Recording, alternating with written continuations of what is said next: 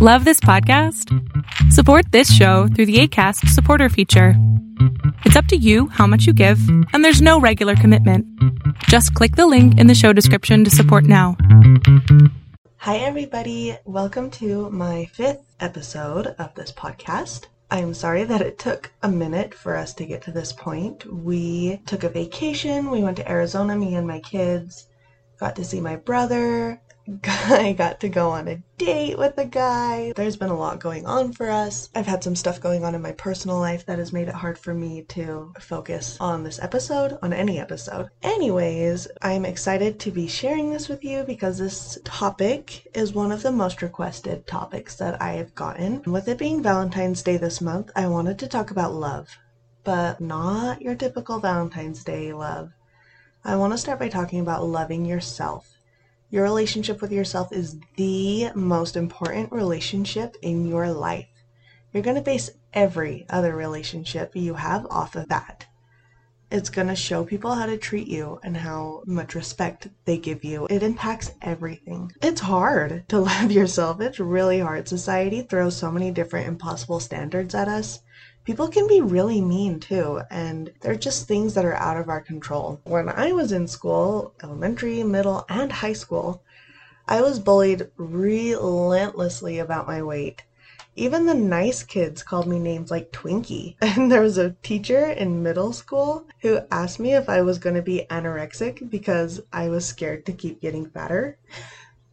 Who says that to a middle schooler? And then when I started high school, there was a group of older kids who told me that one of the seniors, who I had never talked to, I didn't know him at all, they told me that he hated me because I was fat. Don't even get me started on what the other students and teachers and parents said when I started cheerleading. It was awful. I loved it. I'm glad that I was a cheerleader, but it was difficult. I am not trying to throw a pity party or anything like that. I just want to show you that I have worked my ass off to be able to love myself. It's hard still, especially with things that I've gone through this past year. Well, okay, with the past eight years, but this year especially. I want to share my top three things that I have done to help my self confidence and love myself, even when everyone else says that I should hate myself and my body. So, the first most important thing, it's also the hardest thing, is to speak kindly to yourself.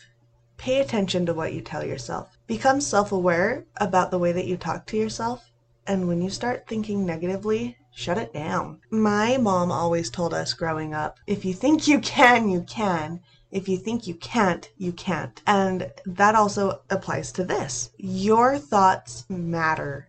The way that you talk to yourself matters the way that you talk to yourself is going to influence the way that you treat yourself and the energy that you give off. For example, when you're putting on your jeans and you look in the mirror and you think, oh my gosh, look at my muffin top and I hate my thunder thighs, whatever. There's a thousand different things that everybody thinks of when they put on clothes. Redirect those thoughts, replace them with positives even if you don't believe them yet. Instead of being annoyed at my muffin top and thunder thighs, I stop myself. I recognize that I'm saying those things to myself, and I tell myself how lucky I am to have strong legs and a healthy body that birthed three babies. You believe what you tell yourself. So if you're constantly putting yourself down, that's how you're going to feel about yourself. That's why affirmations are so important and they actually work. They're so simple, but they have such a strong effect. So write down some affirmations and read them out loud. I repeat out loud to yourself every day, even a few times a day. Some of my affirmations sound like this I am worthy of love and respect. I am grateful for my body.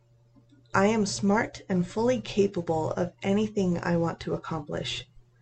Once you have some of your affirmations written down, hang them by your mirror, take a picture and use it as your phone screensaver, hang your copy on your fridge, tape it to your laptop, put it everywhere and anywhere. Put it in places where you can see them throughout the day and remind yourself. But it's very important to read them out loud. If you're not reading them out loud, and saying those things to yourself, physically saying them, they're not as effective. Of course, they might work, but they're not going to have the impact that they do when you speak them out loud. You feel silly. It feels real silly standing there looking in the mirror and saying, I am worthy of love. It feels ridiculous, but just trust me on this one. Okay, number two, take care of your body. Okay, stick with me here.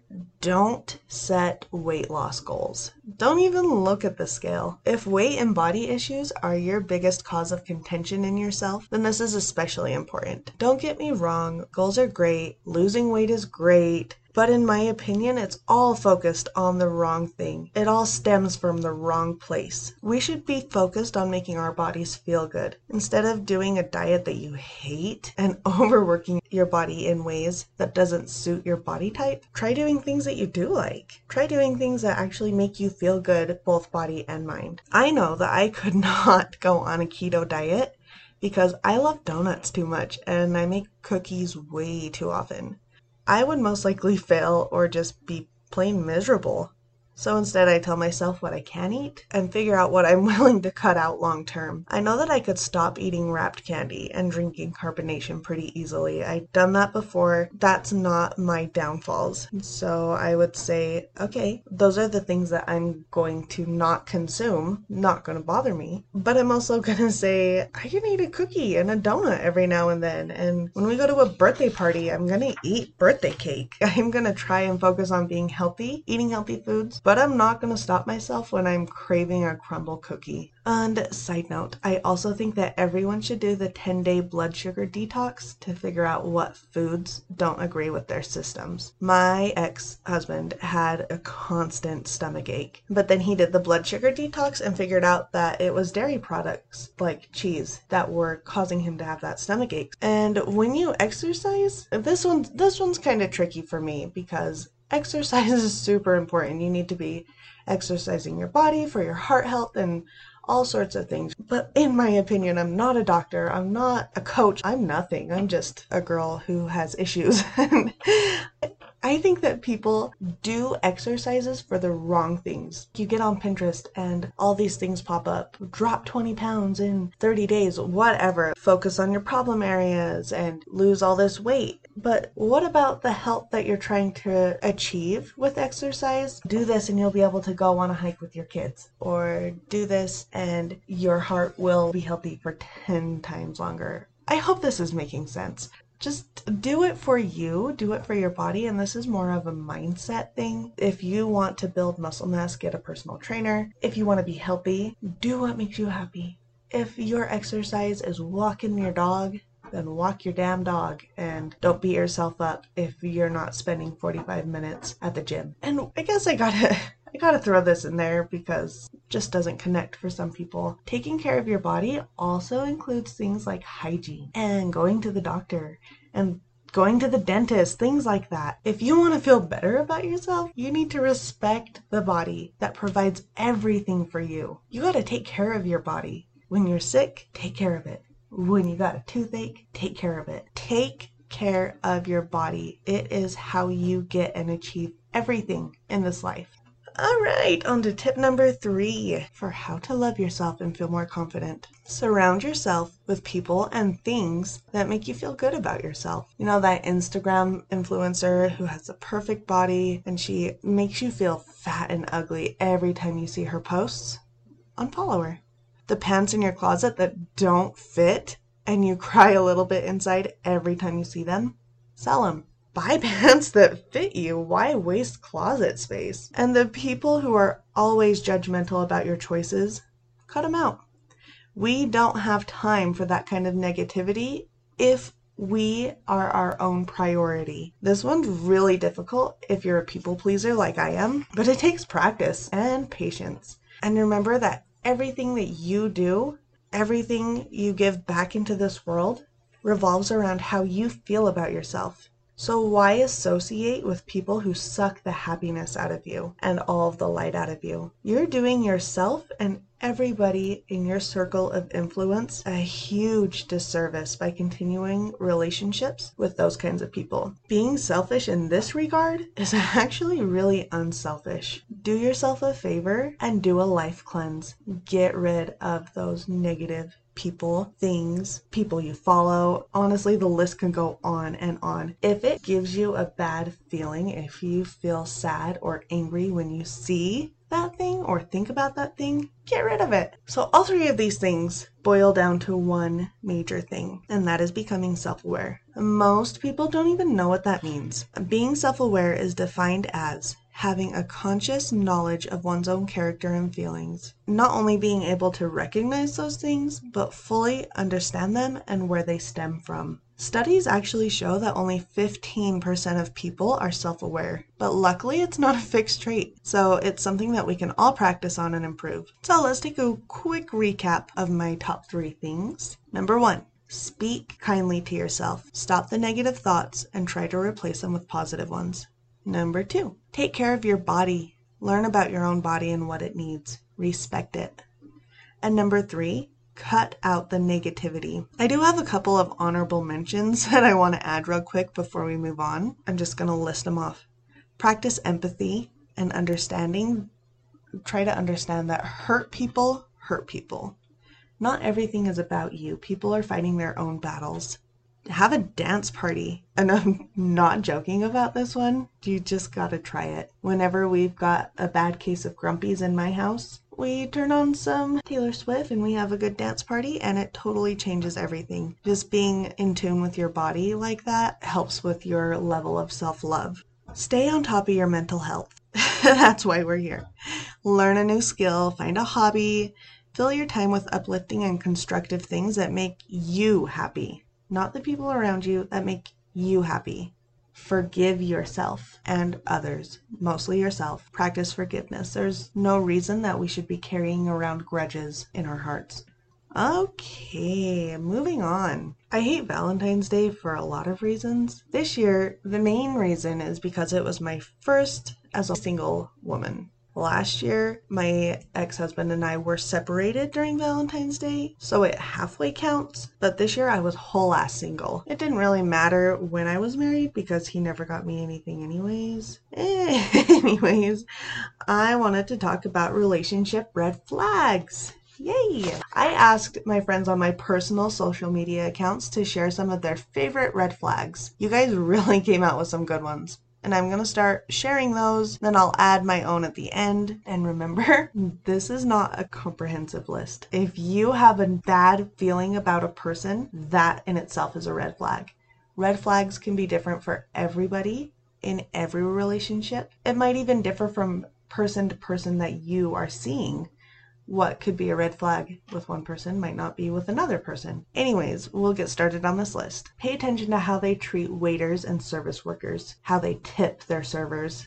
When they get upset if you spend time with your friends and family, if they have a best friend of the opposite sex, and that one's a little debatable because I 100% believe that there can be strictly platonic relationships between men and women. So I guess that also depends on the person. Not sharing details about finances. If they turn all of the problems on you, everything is your fault. If they don't compliment you and remind you that you're beautiful and worthy. If they repeatedly disrespect you but apologize afterwards. They won't accept responsibility for their actions, even during an apology.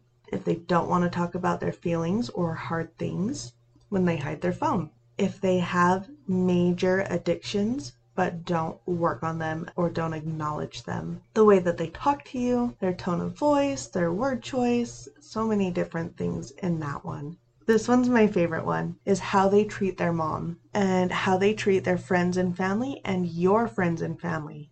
That's also important. If their love or your relationship together is conditional, when they're controlling, gaslighting, when your relationship feels one sided, if they're secretive, when they don't care about your emotions, when they fight dirty, if they don't respect your boundaries, you don't feel like you can be yourself around them.